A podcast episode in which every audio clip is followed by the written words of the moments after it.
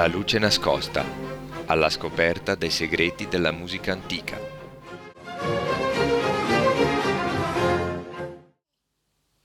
Buongiorno e buona domenica dal vostro Tony Spinetta della Chiave.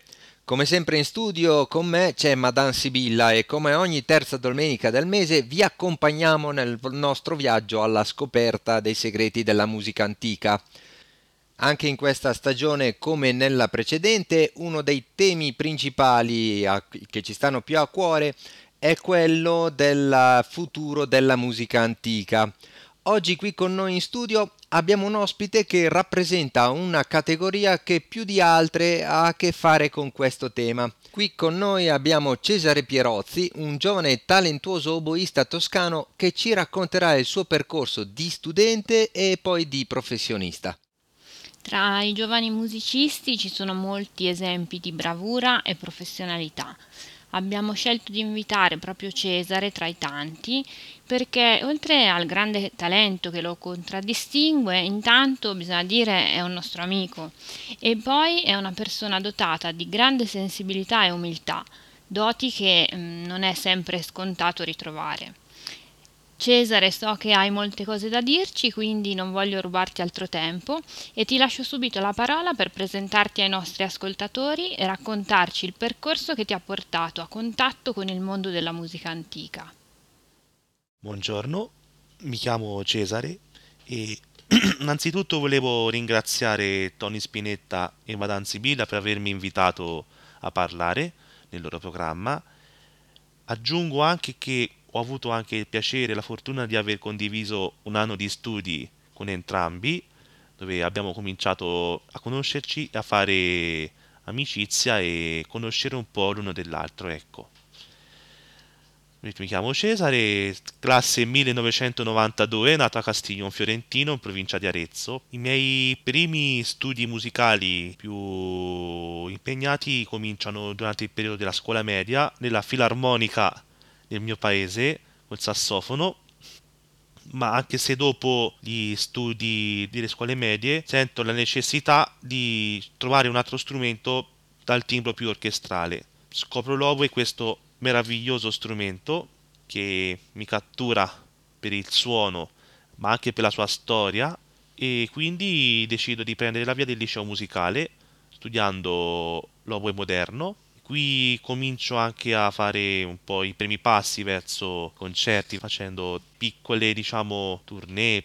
Ma è dopo il liceo classico indirizzo musicale che decido di continuare con l'Oboe, iscrivendomi all'Istituto Rinaldo Franci di Siena con il maestro Mario Dani, che è il mio insegnante, che mi seguirà sia per il triennio sia che per il biennio. Ecco. Quindi vengo proprio da un percorso dal percorso del triennio biennio, il nuovo percorso universitario, insomma, al quale i conservatori sono stati riformati. Durante il periodo senese, ecco, il periodo biennale, triennale e biennale, comincio anche lì a muovermi verso il campo dell'esecuzione, cioè a livello professionale nell'orchestra.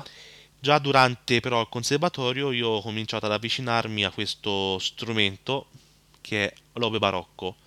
Mi si è presentata l'occasione durante, mi pare, il secondo anno del triennio. C'erano questi corsi di musica antica e io, un po' curioso e devo dire all'inizio anche un pochino scettico, e da lì comincio a fare i corsi con il maestro Martino Noferi e da lì comincio a avvicinarmi, ecco, verso la musica antica.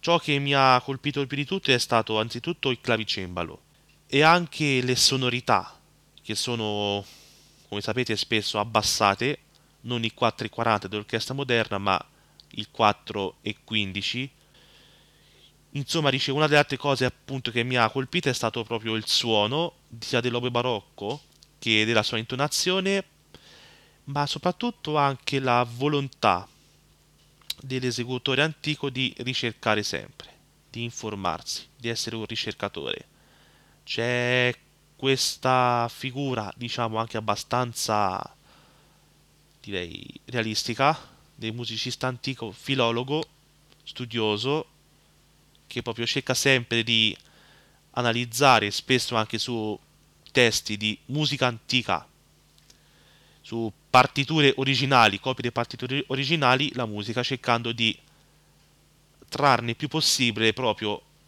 dai testi veri, autentici e quindi non filtrati con interpretazioni in chiave moderna.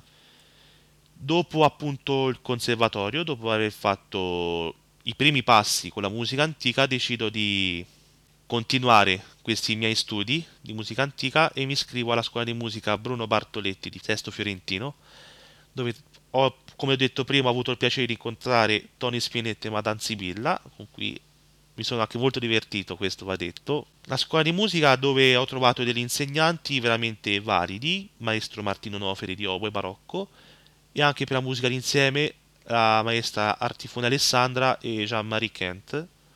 E quindi lì ho avuto anche l'occasione molto importante di studiare non solo per me, da solo, al massimo col clavicembalo, ma anche in gruppo, in ensemble con altri esecutori.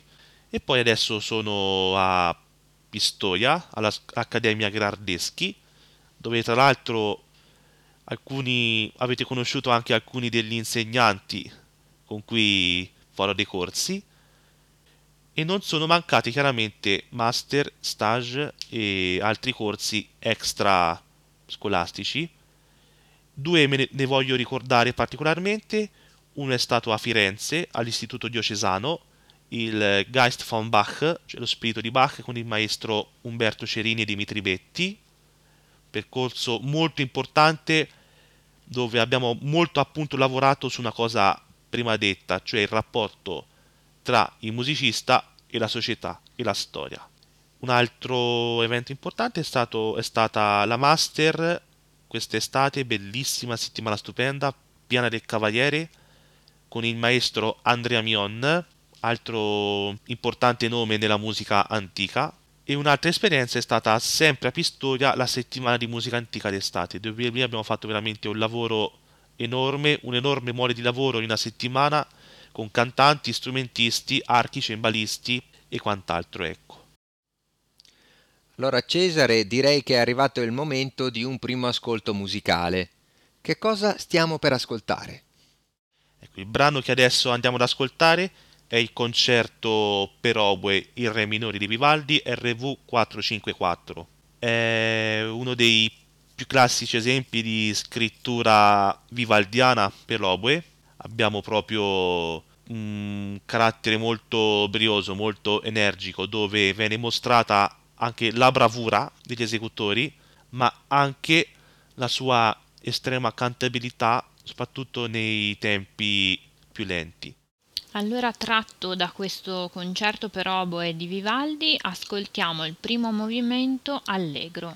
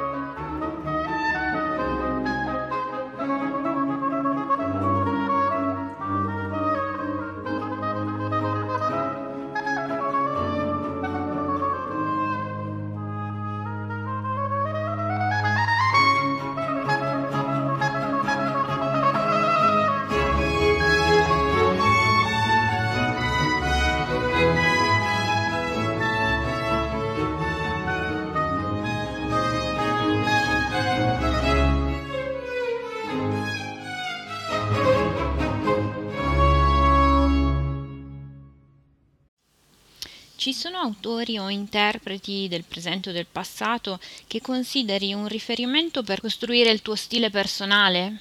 Riguardo agli autori è una questione molto importante perché per ogni autore ci sono delle difficoltà, degli impegni che posso, posso affrontare e che possono aiutarmi ecco, a potenziare un lato dello, sia dal punto di vista strumentale che personale o di studio. Ad esempio, parlando un po' di autori, Bach, che viene spesso e direi anche giustamente considerato uno, uno degli scogli a livello esecutivo con l'oboe.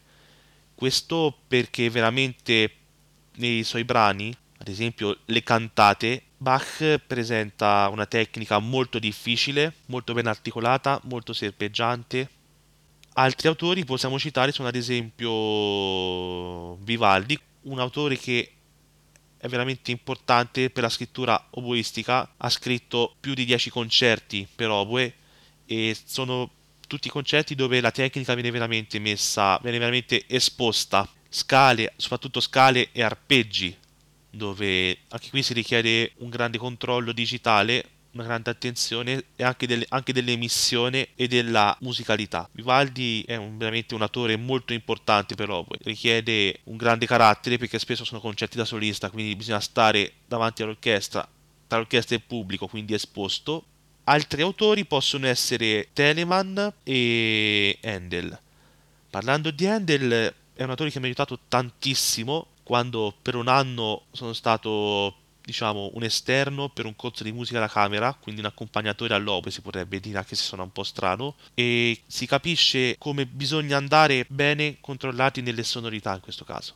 Io suonavo con un flauto dolce e con un clavicembalo. A livello sonoro è uno strumento l'oboe che tenderebbe proprio a sovrastare tutti, quindi bisogna essere in grado di calibrare i piani, i forti, i crescendi, le messe di voce e a questo bisogna aggiungerci anche una tecnica che direi veramente discreta e impegnativa in alcuni punti. Ci sarebbero veramente tantissimi autori, Sibilla, da rammentare. Diciamo, per non fare torto a nessuno, possiamo citare anche un autore francese, Couperin, che è un autore veramente, veramente difficile. Uno perché la sua scrittura proprio è veramente spesso criptica e di non facilissima comprensione. E oltre questo il fatto che scrivevano in chiave di sol, sì, ma messo sulla sul primo rigo del pentagramma. Parlando degli esecutori, abbiamo per fortuna oggi, grazie ai media, ai mezzi di diffusione, la possibilità di poter ascoltare tantissimi, tantissimi musicisti di qualità sublime. Ad esempio, parlando dell'oboe, beh, italiani sono Alfredo Bernardini e Paolo Grazzi, che sono veramente forse considerati il top dell'esecuzione strumentale con l'oboe, ma abbiamo insieme a lui anche Marcel Poncel o Paul Dombrecht, che sono altri due grandissimi esecutori e citare anche i direttori d'orchestra, ce ne sono veramente tanti, potrei fare due nomi soprattutto, sono Gardiner con l'English Baroque Soloist, che sono personalmente per me sono forse l'orchestra più bella che ci possa essere, e un'altra che è veramente diciamo lo stesso livello è sicuramente le Concert de Nation con eh, Jordi Saval, che ho avuto anche il piacere di sentire dal vivo un concerto ed è forse stato il miglior concerto che abbia mai sentito finora. È arrivato il tempo per una seconda proposta musicale. Ecco, il brano che andremo ad ascoltare adesso è l'adagio dell'oratorio di Pasqua di Bach. Eh, abbiamo appunto prima parlato di Bach come autore fondamentale per l'oboe, ma difficile, quindi è, è una colonna sia a livello musicale sia a livello didattico. L'oratorio di Pasqua ne è un esempio perfetto da questo punto di vista perché dopo un'introduzione degli archi l'uomo deve partire da un Si alto, da un Si acuto che è uno degli attacchi più difficili che si possano avere. Dopo questo anche il passaggio da Si ad O diesis è veramente molto difficile e richiede un grandissimo grado di concentrazione. Ne vale la pena di suonarlo bene perché come potete sentire è un pezzo di una bellezza unica.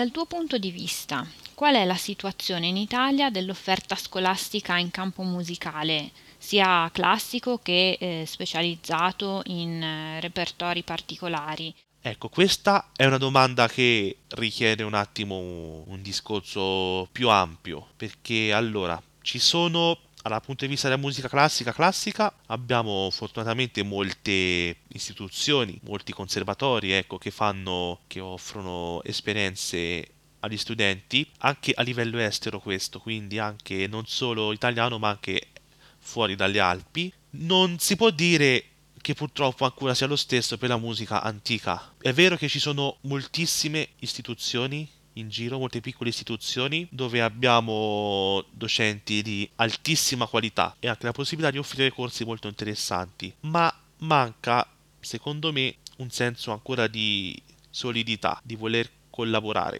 insieme. Molti docenti ci provano a fare questo, questa unione con altri o con altri, altre scuole di musica antica o anche con i conservatori, con istituzioni più alte, ma spesso si viene bloccati o da vari intoppi, ingarbugli burocratici, in quanto detto, essendo a volte anche accademie o scuole di musica, quindi non conservatori, non sono istituzionalizzati ufficiali e quindi si va incontro a molti cavilli burocratici di cui ahimè in Italia siamo pieni, o a volte si va anche un po' contro alcune personalità, alcune istituzioni che vogliono un po' difendere a tutti i costi il loro lavoro a volte possono vedere un po' come, non so neanche per quale motivo, a volte come un impiccio o un disagio voler accogliere la musica antica cosa che secondo me invece porterebbe veramente a un grandissimo lavoro. Cioè io vedo tanti stranieri, vedo tanti ragazzi dall'estero che vengono e si meravigliano per, nostre, per i nostri lavori di pittura di arte antica,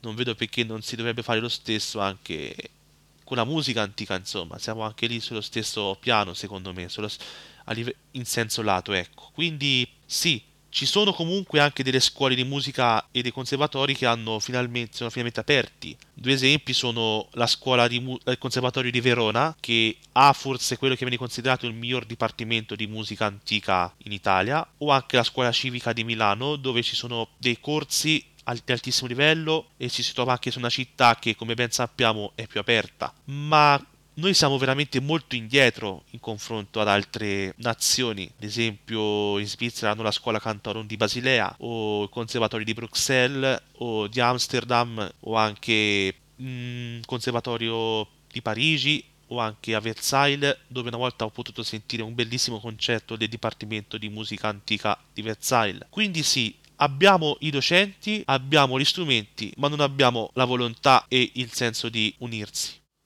Lasciamo spazio alla musica e introducici un nuovo momento.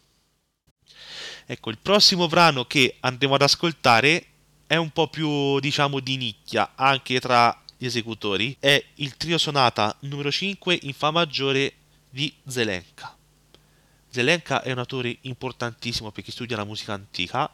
Fuori dalla musica antica non lo si conosce purtroppo, ma vi assicuro che è un compositore di livello altissimo. A livello oboistico, le sei sonate di Zelenka sono una, un diamante, un gioiello. Abbiamo tre protagonisti abbiamo in queste sonate, abbiamo due oboi e un fagotto. Tra l'altro qui notare che il fagotto non raddoppia il basso continuo, bensì ha una parte sua autonoma e c'è questo continuo dialogo tra oboe primo, oboe secondo e fagotto che sono messi proprio sullo stesso piano a livello di importanza e di difficoltà.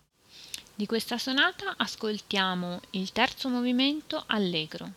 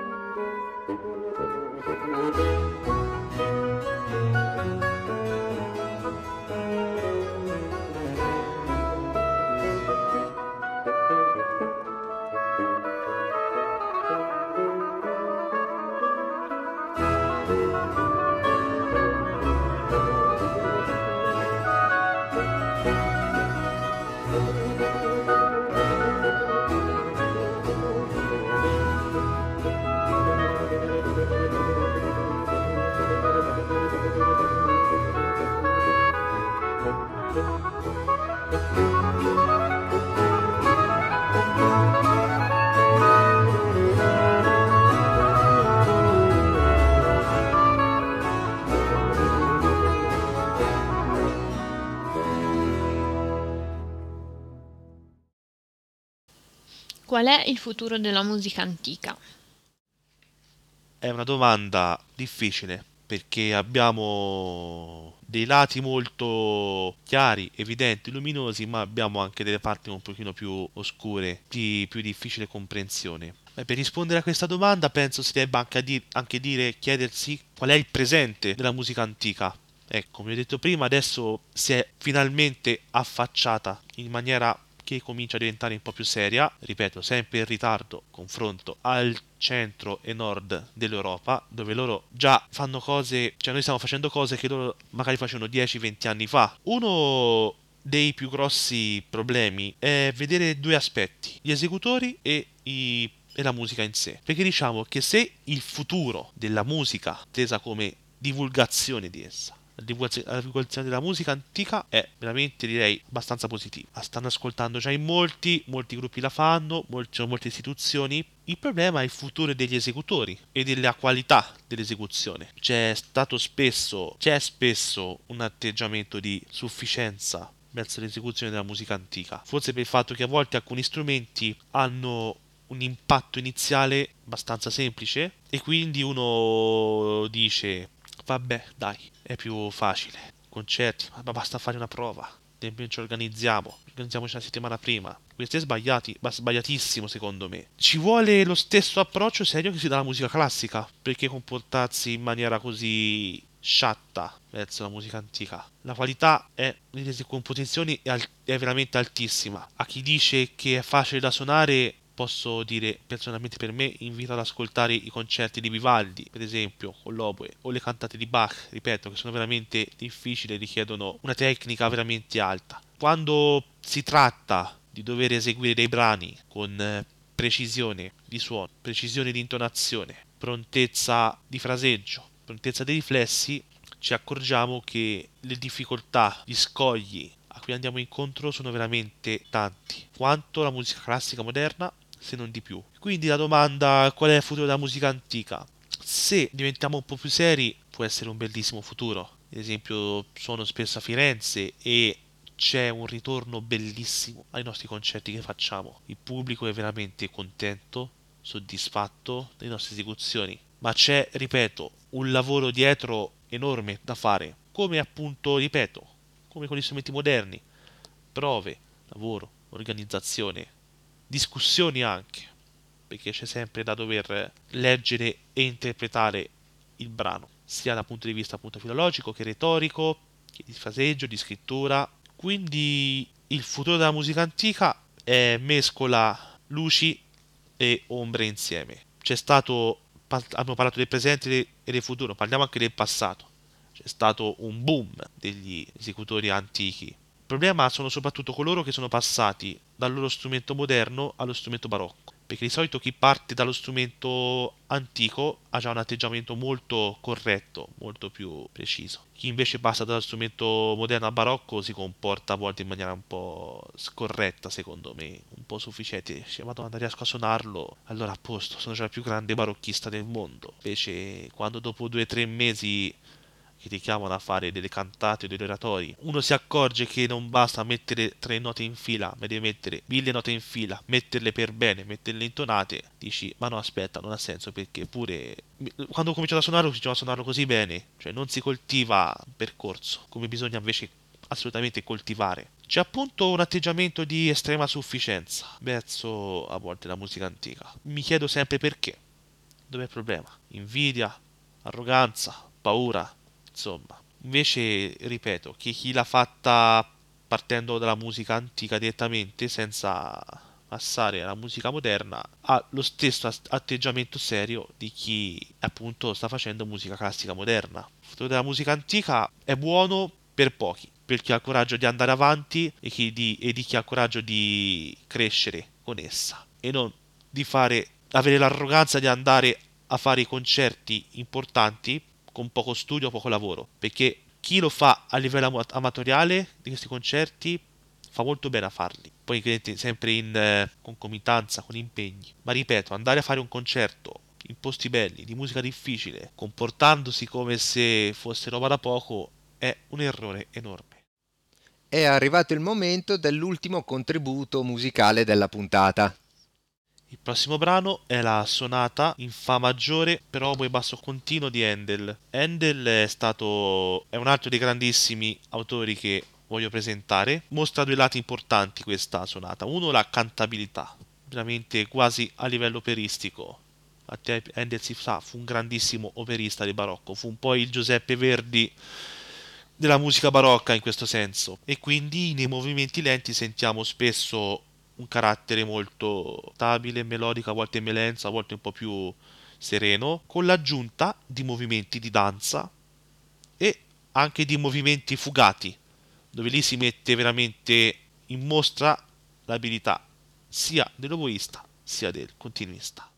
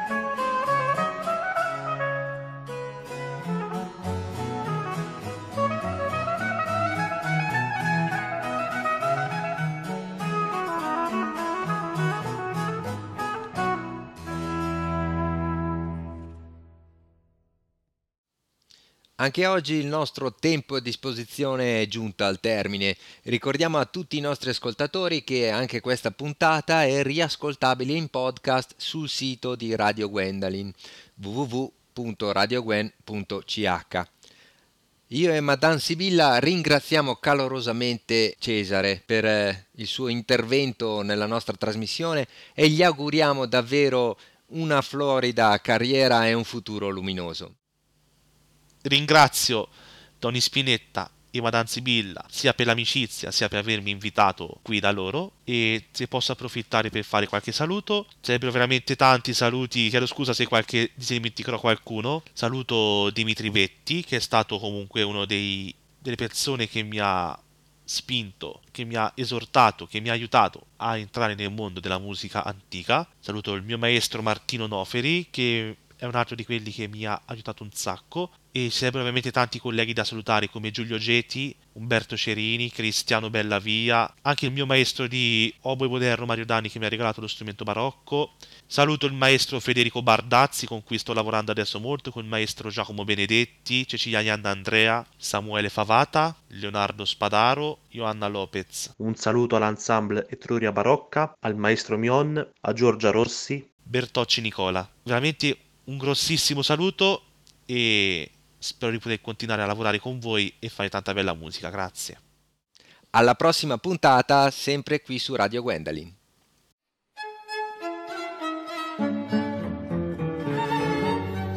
Dagli studi di Lecce 51, in esclusiva per Radio Gwendolyn, avete ascoltato La luce nascosta, alla scoperta dei segreti della musica antica.